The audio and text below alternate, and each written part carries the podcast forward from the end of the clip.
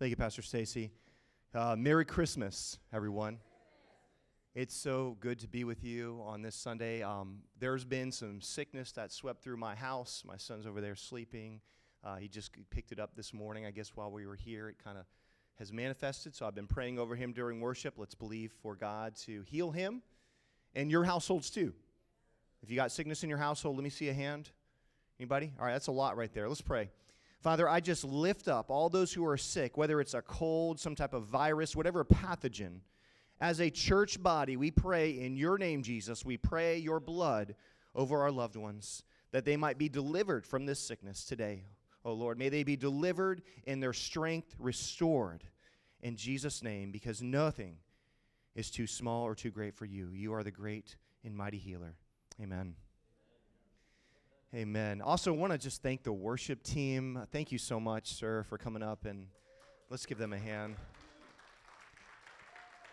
It is really hard to sing spontaneously and, and stay coordinated as the Spirit leads you and to not do awkward transitions. So, hey, just awesome. Like, I, won't, I love that. I think that's kind of the, the purest form of worship. That's an opinion and and I think we're getting there. Uh, so just continue to love on the worship team, and and they want to hear your voices. I remember during that last song when you backed away, I heard the voice of the congregation, and that was beautiful. So I know when when they're up here, they want to hear your voices. So thank you guys. All right, so uh, today we're going to be in the number four sermon of a five part series called Protecting or Pregnant with Promise. That's the name of the uh, sermon series. But this uh, sermon today that I prepared for you, that the Lord's given me, is called Protecting the Promise. Um, so, as Pastor uh, Stacy said, my name is Bruce. My wife Helena is at home with our newborn. We have five children. That's who I am, in case you don't know me. So, let's get into the message. All right, so Pregnant Promise. This uh, sermon series is about learning more and honoring the birth of Christ, right? We want to know, we, we heard the story, if you've grown up in church, so maybe some of you haven't, you've heard the story of Christ time and time again. But I want to take you, and we as a, as a teaching team want to take you deeper into the Word of God. And so the first sermon was Have a Petition. That was Pastor Stacy. Then Have a Prepared Heart. Rob spoke on that. Um, and then last week, Tony, December 10th, spoke on Paying the Price. So this brings us to protecting promise. Now, this title comes from the fact that Mary was holding the most important person in human history. Agreed? I mean, if you think about it, no one single event, aside from the creation of, of humans, right? The creation uh, in Genesis chapter 1, and then the fall in chapter 3, those are kind of the two most significant events in human history that took place prior to the birth of Christ. But nothing, nothing in the last 2,000 years has been this significant.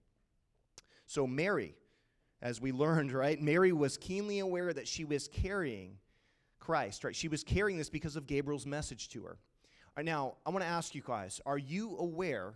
This is a challenge right up front, and we'll get into this more. Are you aware of what you are carrying? Like, wh- what are you carrying? Are, it's easy to think, you know, it's just little old me, but hey, since you've surrendered your life to Christ, you are carrying some promises. All right, this isn't all just about learning what Mary did. We're going to learn about that, but what are the promises that you're carrying? I'm going to challenge you now, and I'm going to challenge you again later. So, due to the facts of the circumstances, we're going to do a little deep dive. And keep in mind here that Satan, who's had great influence here in this earth, will stop at nothing using powerful people whom he influences to kill Jesus before he can begin his mission of saving mankind. And think about the way in which God brought Jesus into existence. Think about the situation. Jesus was born not of a royal family and not in a protected environment. It was a very precarious, a very dangerous time to be alive. Yes, there were more dangerous times possibly, but still, nonetheless, in antiquity, 2,000 years ago, life expectancy, medicine isn't where it is today. Number two, Jesus was born in a time where Israel had fallen back into apostasy. I mean, if you read your Bible, and I love reading my Bible, so when I read it, I, I see time and time again, usually, and I, if I could put a percentage on it, I think uh, Israel was in a state of apostasy 80 to 90% of the time. Okay? I mean, that's not, that's, that's my roundabout assumption, but they were currently, at this time of Christ being born, they were definitely in that state of, of a sinful, corrupt generation. I mean, honestly, there's very few more than two or three generations in a row that ever stay righteous before God has to allow something to happen to them and judge them and bring them back to repentance. This is no different. And number three, the corrupt religious system. This is kind of where a lot of that uh, apostasy came from. There was a system of Pharisees, Sadducees, and scribes and priests, and this was institutionalized religion in the temple period. So Nehemiah right, did a great thing, got the temple back, God's house was rebuilt, second temple exists now, and then along with it came a corrupt uh, religious slash political system. So, and at that time, and this was around, um, well, the 4 BC is actually, there was a little error made. So 4 BC is actually around the time of Christ. There was error made by the church later. So let's just say the time of Christ, in the Roman Empire, there were puppet kings created. So if you think about it, um, does that sound familiar? Is there ever is there ever a time when the church kind of co-ops with the government in a corrupt way? I mean, throughout 2,000 years of church history, it's happened a lot. And it certainly happened when, when the church was in a time of comfort, not in a time of persecution. All right, so I want to encourage you to open your Bibles to Matthew chapter 1 if you have them or your Bible app. I'm going to have everything up on the screen, and I'm reading from the ESV version. So we're going to get right into the story. You know the background, you know what Mary and Joseph were facing, the state of affairs in the country at that time. Now we're going to jump into the Word. All right, Matthew chapter 1, starting in verse 18. Now, the birth of Jesus Christ took place in this way. When his mother Mary had been betrothed to Joseph, before they came together, she was found to be with child from the Holy Spirit. And her husband Joseph, being a just man and unwilling to put her to shame, resolved to divorce her quietly. But as he conspired these things, behold, an angel of the Lord appeared to him in a dream, saying, Joseph, son of David, do not fear, take Mary as your wife, for that which is conceived from her is from the Holy Spirit. She will bear a son, and you shall call his name Jesus, for he will save his people from their sins. And this took place to fulfill what the Lord had spoken by the prophet. Isn't that amazing? Like Joseph, an honorable man, right? And, and Mary, an honorable woman, were caught in this situation. And they had a choice to make and, and Joseph, not knowing like the truth, was going to divorce her. The most honorable way he could dissolve the situation and not put her in public shame. But then, as soon as God spoke to him and revealed himself, as soon as divine revelation came, what did he do? He obeyed God. You might be at a crossroads in your life where the, the, the obvious choice isn't a good one, but then God speaks. And that's why you got to be listening, because when God speaks to you, like he did to Joseph, it could be through a dream, it could be through a vision, it could be through other people. You need to listen. God will show you what to do, but you got to seek him. You got to be willing to listen, like Joseph was. Verse 23, the prophecy here says, Behold, the virgin shall conceive and bear a son, and they shall call his name Emmanuel, which means God with us. So when Joseph woke from sleep, he did as the angel of the Lord commanded him, and he took his wife. But he did not know her until she had given birth to a son, and he called his name, Joseph called his name Jesus, just as the angel had told him. So here we see the first example of God protecting Jesus from shame this time, right? Not as serious as some of the things that are coming, but God, through Joseph, protected Mary and him, his son Jesus, from shame through divine interaction as Joseph obeys the angel and stays with Mary. So, as we continue into chapter 2, if you know the story, the threat gets a lot more serious. All right, here we go. Verse 1, chapter 2. Now, after Jesus was born in Bethlehem of Judea in the days of Herod the king, behold, wise men from the east came to Jerusalem, saying, where is he who has been king of the Jews, who has been born king of the Jews? For we saw his star when it rose and have come to worship him. Pretty cool. So, wise men from the east, most likely from the area of Babylon or other areas east of the Arabian desert, because you gotta remember Israel's on the west side, right? And then there's this trade route that goes all the way around this massive desert that nobody can cross. So, we're talking about the east here, way out in, in, in the Babylon region. It could be Nineveh or somewhere where these guys came from. They saw that star, that bright shining star. And I don't know where the star was hanging in the sky. It might have been in the atmosphere, the stratosphere, beyond, but it was bright enough to where it really stood out and gave them a cardinal direction so they knew which way to go. God clearly was beckoning these men. And I don't know that the word really doesn't say, and I, I tried to look this up a little bit, but we don't we don't know everybody if everybody saw this star. I, I don't think very many people actually saw it. How many have heard stories of God giving like visions? I mean, I mean, we could just go to the Bible, right? Paul and Road to Damascus, right? Nobody else saw Jesus. He did, but he was right there. God does these kind of things.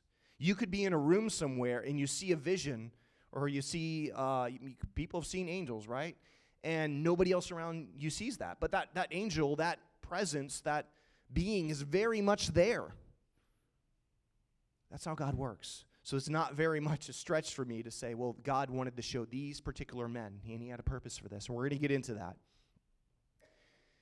So, Numbers 24, uh, and this is about an 800 mile journey, by the way. That's why some say it takes up to two years for them to get there. Technically, they could have gotten there probably in two months if they really hustled, 20 miles a day, but probably a little longer than that.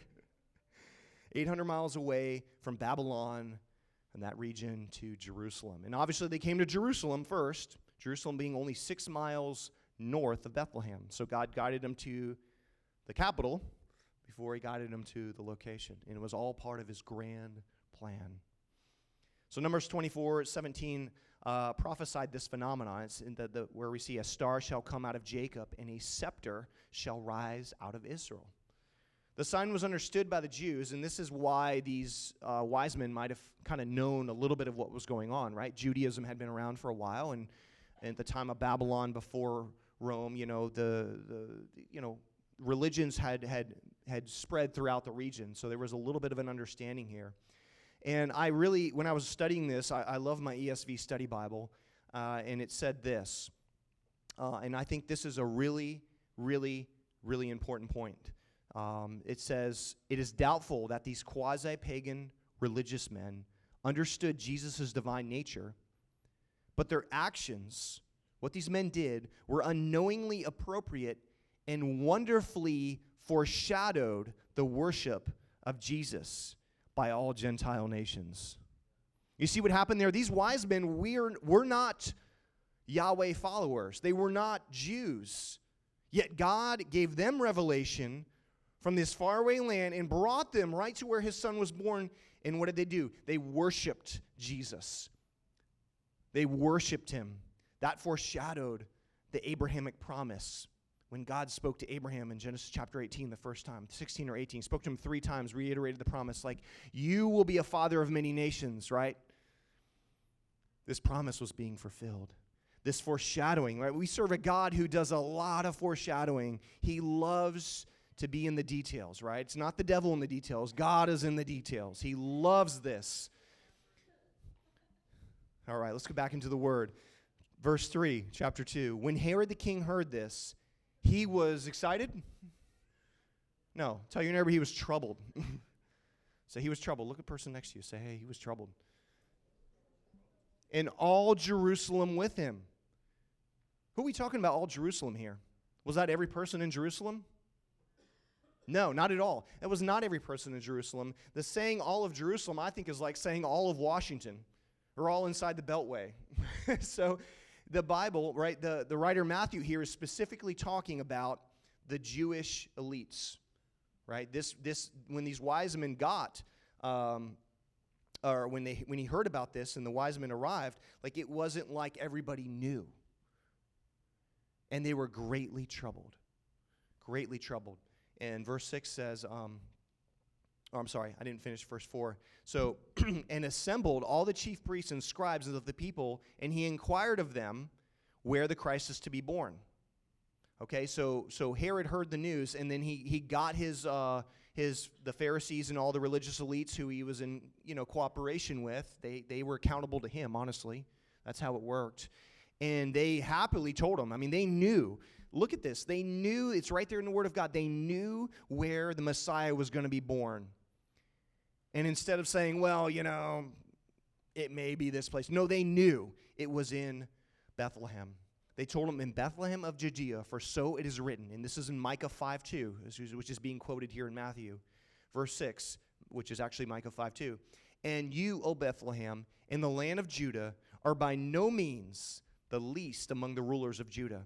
For from you shall come a ruler who will shepherd my people Israel. So, Herod is afraid of a power coming, right? Herod is afraid, and but, but but why is Herod afraid? You see, the power structure and religious system of the Sanhedrin was also at stake. So Herod's like, well, well who, who is this person? Like, is this the Messiah? Is, is the Messiah going to come? And, and most of the, they, they had in, misinterpreted a lot of them, a lot of the old prophecies about Jesus' second coming. And so they were thinking that Jesus was going to come by force and take the kingdom from them.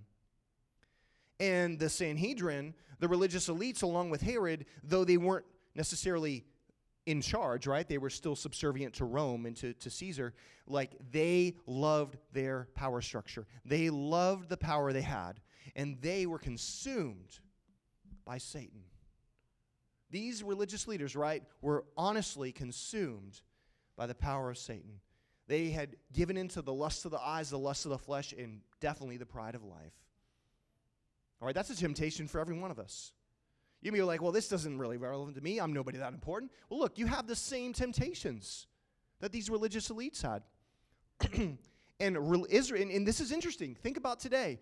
The elites of this country, just like Israel, were willing to live in bondage, in this case to Rome, so long as it meant keeping their power structure and their authority intact. How many people do you know, maybe not personally, hopefully, are willing to keep do anything to keep their power structure intact. I mean, I've seen it firsthand. I've seen it firsthand at work, you know, where I've, I've seen leaders talk about, you know, wanted to make sure they didn't, you know, push the wrong people. You know, instead of standing for their convictions, they're like, oh, they're open about it. I've seen that. So this is a very real thing. We need to we need to wrestle with the text here. We need to wrestle with what's going on, and we need to ask ourselves these questions. We don't want to look at this as merely the amazing story of what happened, but no, what actually is happening here? How is this relating to us here and now? And I think it really, really is. Verse 7. When Herod summoned the wise men secretly, okay, because they came to him first, uh, and ascertained from them what time the star had appeared, because clearly only they'd seen it, uh, and he sent them to Bethlehem, saying, Go and search diligently for the child. When you have found him, Bring me word that I too may come and worship him. After listening to the king, they went on their way six miles south of Bethlehem, and behold, the star that they had seen when it rose went before them until it came to rest over the place where the child was. Now, at this point, Joseph and Mary don't know what Herod and the Sanhedrin are conspiring, do they? They're oblivious to it. Joseph, Mary, uh, the wise men, they, they don't know what's going on here. So, verse 10 when they saw the star, they rejoiced exceedingly with great joy. And going into the house, they saw the child with Mary, his mother, and they fell down and worshiped him. These wise men came and worshiped him. Then, opening their treasures, they offered him gifts of gold, frankincense, and myrrh. And being warned in a dream not to return to Herod, they departed to their own country by another way. Wow. Look what just happened there. Again, a dream. Verse 13 Now, when they had departed, behold, an angel of the Lord appeared to Joseph in a dream and said, Rise, take the child and his mother, and flee to Egypt, and remain there until I tell you. For King Herod is about to search for the child and destroy him. And he rose and took the child and his mother by night and departed to Egypt, and remained there until the death of Herod. This was to fulfill what the Lord had spoken by the prophet Out of Egypt I call my son. So, a lot just happened right there. Herod, in a stealth like manner, attempted to stage a kidnapping or execution of Jesus. And the wise men, along with Joseph, were both warned in a dream to flee. They were all told what to do. Doesn't that remind you that, like, when you're in a precarious situation and you don't even know it, God is doing things behind the scene to protect you? How many of you have personal testimonies of God doing something like that? There was something you did not, I see the hands up. There was something you didn't know was going to happen to you. And before you knew it was going to happen, God had already removed you from the dangers of that situation. That's amazing. See, God works the same way yesterday, today, and forever. So, they were both warm in separate dreams to flee. Notice how the angel appeared to Joseph in a dream, not Mary. Now, that's just simply due to the fact that Joseph was Mary's husband and protector. So, God worked through the hierarchy of the family. He revealed it to Joseph. And Joseph, right, the head of the house, the decision maker, made that decision that night to flee. So, third time, they protected the promise. So now, it, um, so they fled, um, being warned by the angel. Joseph protects Jesus by fleeing with his family to Egypt. And let me just say this real quick Joseph and Mary had to move countries in order to protect Jesus. They had to go to a foreign land, and that was about 80 miles south. Let me ask you this what changes are you willing to make in order to protect what's in you? If you don't think it's valuable, you won't make any. If you think God's promises are unlikely to come to pass in you, you won't try very hard to protect those promises, will you? Next, a genocide takes place. Verse 16. When Herod, and he saw that he had been tricked by the wise men, became furious, and he sent and killed all the male children in Bethlehem and in all that region who were two years or under, according to the time that he had ascertained from the wise men. When, he, when, that, when that was fulfilled, what was spoken by the prophet Jeremiah came to pass. It says, A voice was heard in Ramah, weeping and loud lamentation. Rachel's weeping for her children. She refused to be comforted because there are no more. You see, Herod had been tricked. God had tricked Herod, and simultaneously, God had tricked Satan. Let me tell you, church, this is how Satan works. It's how he always works. Satan starts from his example I mean, we look at the example of the garden, garden and Eden. Satan starts through deception. He starts through a cunning, deceptive, more non threatening approach. Right? Look at that. Let me, let me worship him. That was entirely a lie. He's the father of lies. He starts there, but where does Satan end? He ends with force. Once he has the upper hand, once he's manipulated his way to the upper hand in your life, he will go in with force. This is exactly how he worked in Genesis chapter 3. And if you read your Bible, I'm telling you, time and time and time again, Satan sometimes has the upper hand. Right? Right now, I mean, in, across the world, he largely has the ruling elites, right? Where whoever they are, the, the, the, the central bankers and, and all those powers, those unelected powers out there in the world, Satan's got them. So, what we're seeing today is more of a use of force than ever because he didn't have this much authority until more recently. What was he doing before that? Right? He was bringing in the lies. He was bringing in, you know, he was slowly legitimizing same sex relationships, things like that, right? It was slowly legitimized. Now it's forced. Now you can get fired if you make a statement against that. That's real persecution. When somebody tells me they're being persecuted and there's no cost to them, that's not persecution. I'm sorry if I'm telling you that hey, you got sin in your life and you need to you need to con- you need to not just confess it but repent and turn from it. I'm not persecuting you. there is no cost if you don't listen to me. You're not losing your job. You're probably not losing that relationship with whoever that is you're sleeping with. You're not losing anything. But as soon as there's a cost, people are out. Mary and Joseph have successfully protected the promise of their son Jesus, the Messiah, from the clutches of death. And Joseph must continue to hear from God to protect Jesus once more again from God via an angel of the Lord in a dream with specific instructions. So I just read the verse. Joseph quietly moves his family to Galilee to raise Jesus, fleeing, I'm sorry, I didn't read this section, um, fleeing from the eyes of Herod's son. So what had happened is um, after Herod had died, shortly thereafter, right, they moved back and then his, the, the kingdom of, of Israel, the provinces, right, were separated, and Herod had three sons. Each was given, Herod the Great, each of his sons was given a section in the, in the southern area that governed Judea was this guy, Archelaus, and, and God revealed to Joseph, hey, it's not safe. Move to Galilee. moved to Nazareth, a very low profile and humble town, probably not a place where Joseph could attain a lot of wealth. No, probably not. Not a very prominent place, but that's where Jesus himself was raised.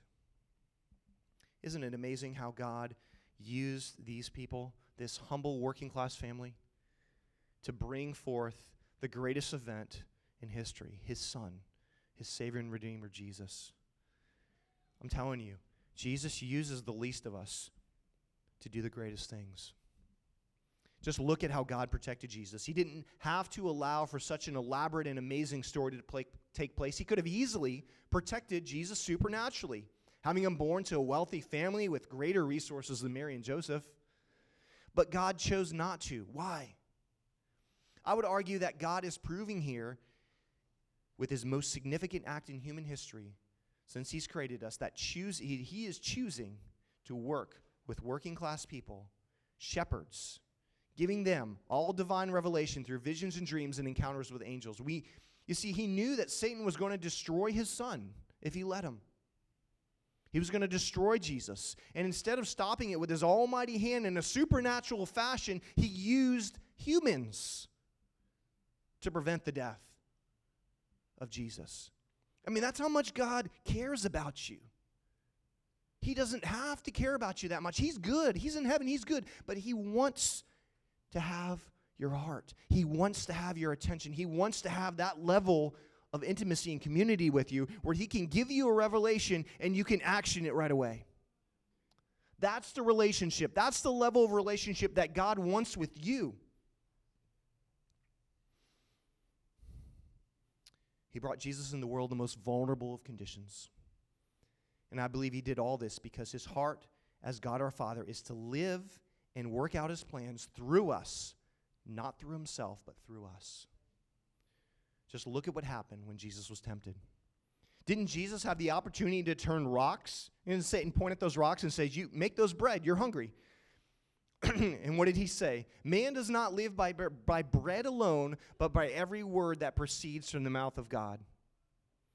That's saying I I live by faith. Jesus, right? saying, I live by the words of my Father, the words that God gives me. That's the ultimate example. Jesus, facing that intense persecution, said, Man does not live by bread alone, but by every word that proceeds from the mouth of God. So Satan knew this. That's why he included it in the temptation narrative. The big point here is that Jesus, Emmanuel, is God with us. And it's though he's sitting at the right hand of God and his helper, Holy Spirit, Greek paraclete, the helper is with us. So, one challenge of application, if I haven't given you enough already, is twofold, and it's this. Number one, what are the promises of God for your life? I asked you at the beginning, I gave you a little time to think about it. What are the promises of God for your life?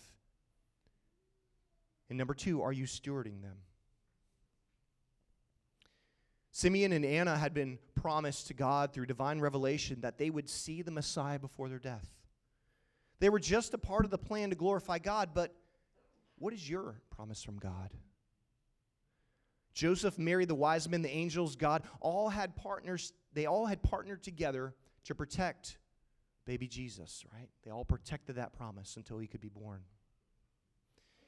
You see, all of us Christians carry some type of promise. We carry Christ.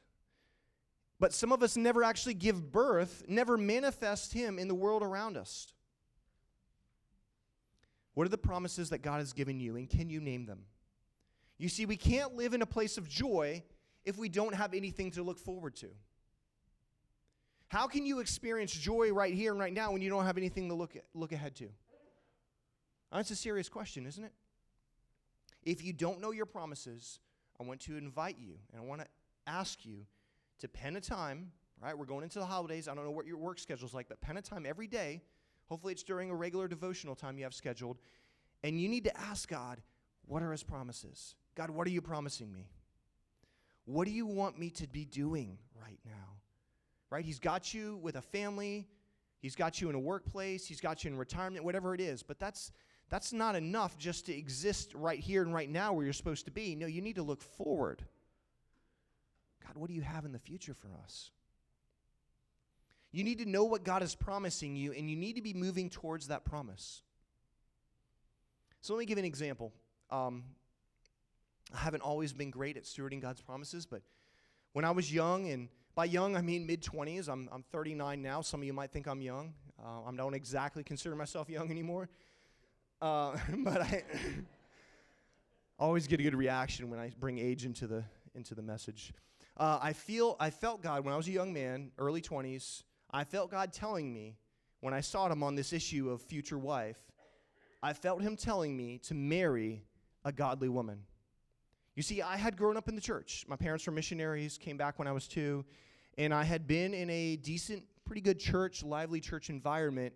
And there were, uh, it was about 500 people in the church. So it was a good amount of kids and I'm a millennial, so there was a lot of people in my uh, my birth year, right? There's a lot of people my age out here uh, in in in the in the United States, and so lots of females my age, you know, teenage years, early 20s, but not. I'm telling you, it was crazy. Like I always felt God saying, "Hey, hold out, wait. I've got someone for you." Right? Every time I asked God about it, but the problem was I didn't really see a lot of fruit of that. You see, my problem was every woman of virtue in the church had no interest in me. I'll just be honest, they didn't. I mean, I was not uh, attracting the right type of woman. Now, as soon as I step out of the church and I'm in my car scene because I was a car guy, uh, lots of women were attracted to me. lots of worldly women were attracted to me. And so I had to live a life of ridicule you know, being asked if I was gay, right? Because I didn't have a girlfriend very often or for very long. Because it didn't take much for me to, to roll out if I saw things going, going the wrong way. So I had a serious problem. And, and by the time I'm 24, I'm really starting to wrestle with this. I know that sounds pretty young, but like, I thought I had done everything right. But I remember what a friend had told me, one of my mentors, um, back from, yeah, I guess at that point, my early 20s.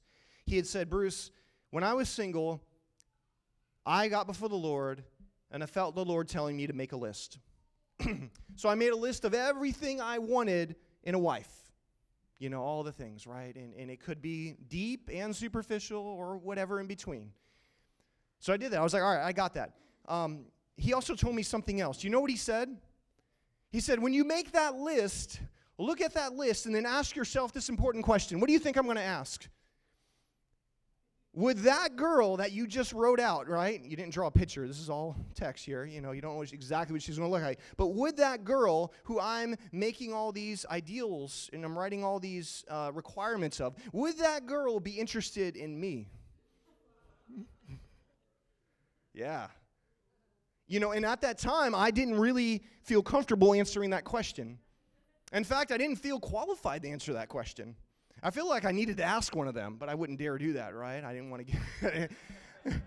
I would have been probably hurt. But the reality was no. At that time in my life, no. And I knew that was the answer. And maybe instead of admitting it up front, I just kind of started working on it. I kind of started working on it.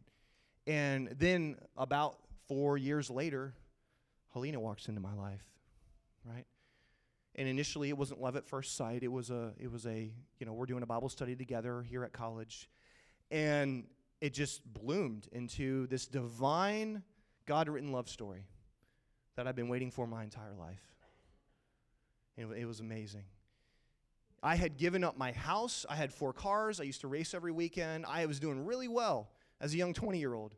I sold all that, all the things I thought I needed to do to attract her, and went to school with one car and a savings account. And then joined ROTC, which I thought was a terrible idea. God, why are you making me do this? You know, I don't want to be in the military and have a family. That's a terrible idea. and so all these things that I didn't think I was supposed to do that did not make sense. We're not wise. I did. Why? Because that's what God told me to do. I finally had a deep connection with God, a real spiritual renewal in my life when I was about 22. Yeah, you still feeling sick, son? Oh, thank you so much. Okay. To steward and protect the promise that God had given me of a godly wife, I had to participate in the process, much like Joseph and Mary did. And oh, by the way, others will come alongside you. Others came alongside me. You know, sometimes you'll get the best advice from a person that doesn't like you. Am I right? Because they're going to be honest with you. Look, people will hold you accountable in the process, but you got to let them. You got to let people hold you accountable. Mary was carrying the Christ, and so are you. She knew it was precious. Did, do you know what God is? Do you know what you're carrying? Do you know how precious that is? You carry the promise of a fulfilling and abundant life here on this earth that continues on into eternity. All right, so if God isn't in this, is it going to get easier and not harder? Think about that. Does, do sometimes things get harder? Many people assume because it gets harder that we made a wrong turn or, or God quit on us. Aren't you glad that Mary and Joseph made all the sacrifices? Because didn't it get harder? It went from, okay, angel told me to marry her.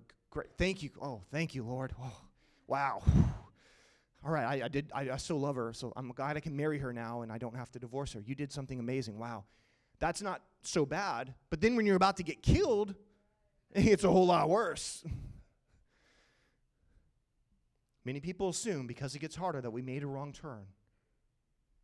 God didn't quit on them. He's not quitting on you just because it's gotten harder. So it's common to get so wrapped up in our trials that all we can think about is ourselves. Our gaze moves from the future to the present and from others to ourself. That's a natural progression. You, you, have to, you have to stand against that.